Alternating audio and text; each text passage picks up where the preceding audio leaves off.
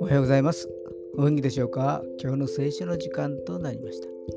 今日の聖書の箇所は、旧約聖書、エゼキエル書37章5節エゼキエル書37章5節でございます。お読みいたします。神である主はこれらの骨にこう言う。見よ、私がお前たちの息を吹き入れるので、お前たちは生き返る。アーメン。これらの骨は谷に広がる枯れた骨のようである。死んだような状況なのです。しかしそこに神様の息を吹き入れると生き返るのです。復活の希望がない。